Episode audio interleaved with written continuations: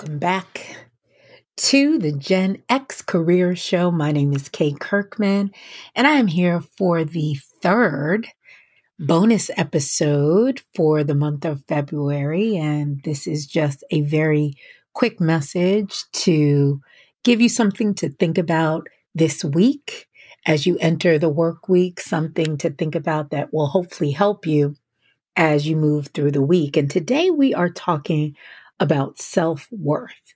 Self worth. You know, so many times we have imposter syndrome. We don't believe in ourselves. And so as you go into the workplace, you stop asking for the things that you want, be it the salary, be it the role, be it the responsibilities, because you don't feel like you're worth it or you feel like someone else can do the job better than you can, or you don't feel that you're qualified to do the job that you were hired to do.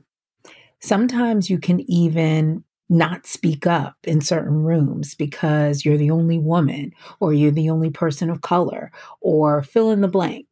Sometimes we just feel like we're not enough. And that lack of self worth can lead to you not getting what you want in the workplace. So this week, think about this.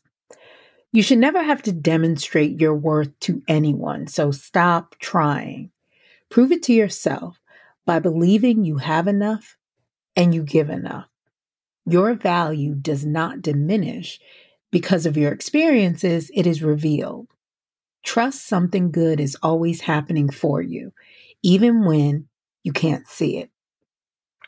When you believe you are worthy of all, you will begin to receive it all. My friend, you are already enough. And that is what I have for you today. And as always, I will see you on the next episode. Thanks for joining us this week on the Gen X Career Show.